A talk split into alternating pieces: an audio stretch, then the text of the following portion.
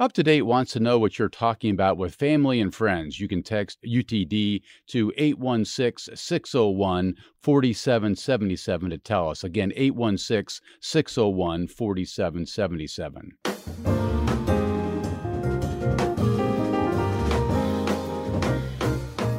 Some Jackson County legislators are having issues with their boss, County Executive Frank White. They're asking the executive for more transparency and more communication. That's especially true when it comes to the county's annual budget. Joining up to date now to discuss the issue is Manny Abarca IV. Abarca was elected to the legislature last November to represent Kansas City's first district and currently serves as the budget chair. He's also been vocal about his concerns over the way Executive White and his staff are running things. In a quick note, we invited County Executive Frank White to come on the show today, and he declined. Manny, it's nice to have you here. Welcome. Thanks for having me, Steve. So, what's the issue here? If I understand correctly, you and other legislators are asking questions and not getting answers. What, what's going on? Multiple questions. Uh, we were told in public, look, you got to ask a different way. Uh, and then we ask a different way, and we were said, well, that wasn't the right question. You got to go back and get some more information. Uh, we'll get back to you. And so, public transparency and accountability here is at the forefront of what I'm trying to accomplish, and we're just not seeing it. And he's just not forthcoming about what? Well, well, I think that requires him to be present first, uh, mm-hmm. but his staff is not forthcoming. They're not responsive in a timely way. We started the year with a budget book that was missing two months, uh, and so that that is very challenging for us to then go and, and plan for the entire year with missing months. And so when we ask for those things, we're not receiving them in a timely way. I had seven days to prepare the annual budget. Seven days. We say you're missing months. What do you mean, Manny? So as we rectify our books at the end of the year, I, I was the treasurer of the Kansas City Public School Board, right? We I've seen this stuff before. We are getting excuses as well. We don't have that information yet. We don't know where we're going to end up at the end of the year. Those are scary things to talk about when you're trying to budget. The fact that when we started January one, not knowing where our books closed, not knowing what was encumbered, those are very big concerns that we should we should all be worried about. I mean, this is interesting to me because your concerns are coming just weeks, maybe a couple months into your term here. You have a fresh new relationship with a with county government and the county executive's office, and yet already you're frustrated. Oh yeah, and, and, I think this is some degree the way that the county has operated in the past, right? Keep people in the dark, give them the information we want them to know, and have them make decisions based upon those things. This is a new legislature, and a majority of us have come into this knowing a lot about government already from other roles, and so we're prepared to take actions that are necessary. and And I think what our uh, our, our constituents sent us here to do, and we're just not getting the detailed level of understanding of the budget stuff uh, to to do anything. I mean, we're asked to fund things that we don't have information on. It's fair to point out that you and any number of other county legislators are new to their offices, and it would only make sense that you might have a lot of questions as you begin your roles, right? Absolutely. I mean, and I think these are basic questions, right? When we're allocating millions of dollars, I think it's fair for us to know where those millions are going.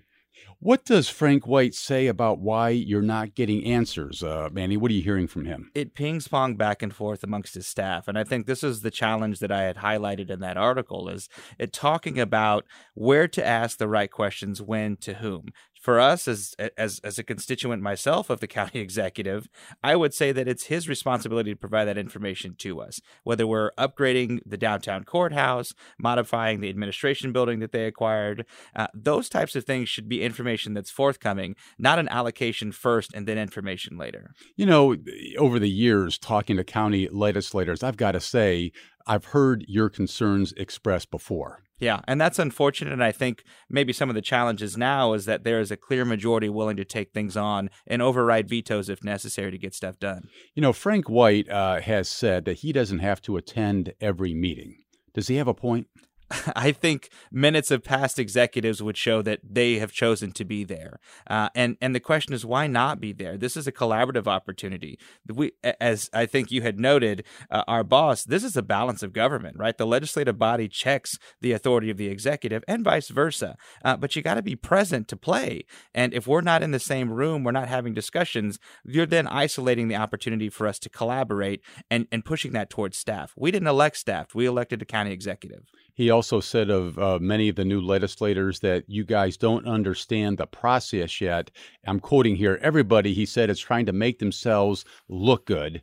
What do you say to that? I think everyone should look good for the, the constituents of Jackson County. I, I was made note yesterday to look at our Google reviews online for Jackson County, and it's a 2.4. And that's that's not a barometer necessarily, but it gives some indication of where people feel their government for Jackson County is serving them. And that's why there was an overwhelming support of new incoming legislators elected to change the way it has been. It's time for that change.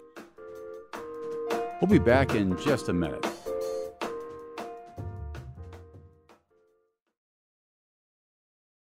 There was one question that you and others had in particular, Manny. This was a $74 million line item in the budget because you guys felt it was unclear how that money was going to be spent. In fact, legislators vetoed that line item and sent it back to Frank White. What was the issue with that $74 million? Yeah, I believe there were six total allocations in that $74 million. From those six, there was no information beyond what was in the title. So some situations would say, uh, development of um, of undeveloped communities, nine point seven million dollars. And when I asked for that four different times, there was no clarity on where those priorities would be, what the the preference was for establishing those priorities. No additional information came, and so we had to check that and say, hey, we need more information before we feel comfortable allocating that. We're not saying no now. We're setting the money aside in the undesignated fund.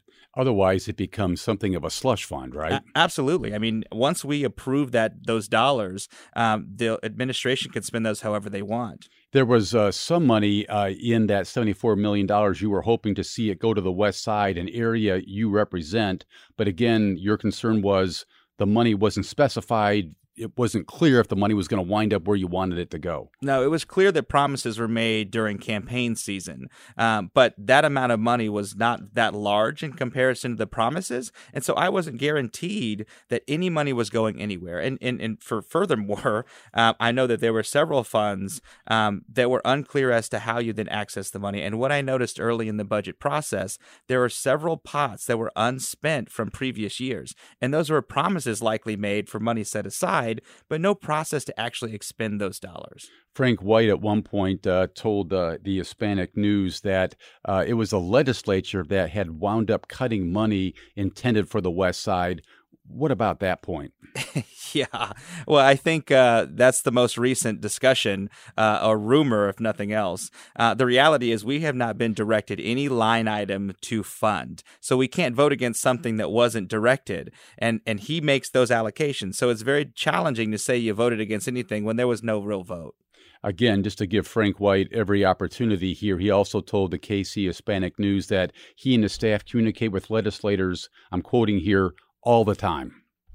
I I guess I, I missed out on that. Uh, I reached out to the the uh, executive yesterday, seeking another follow up discussion and trying to get time with him. And this is the first time that I got direct communication. And so my guess is you reaching out to say that, hey, come on the show, help prime that. So thank you, and I look forward to the collaboration. I want to get things done. There's enough here to uh, accomplish as many different things that the county needs. We just need to get together and do that.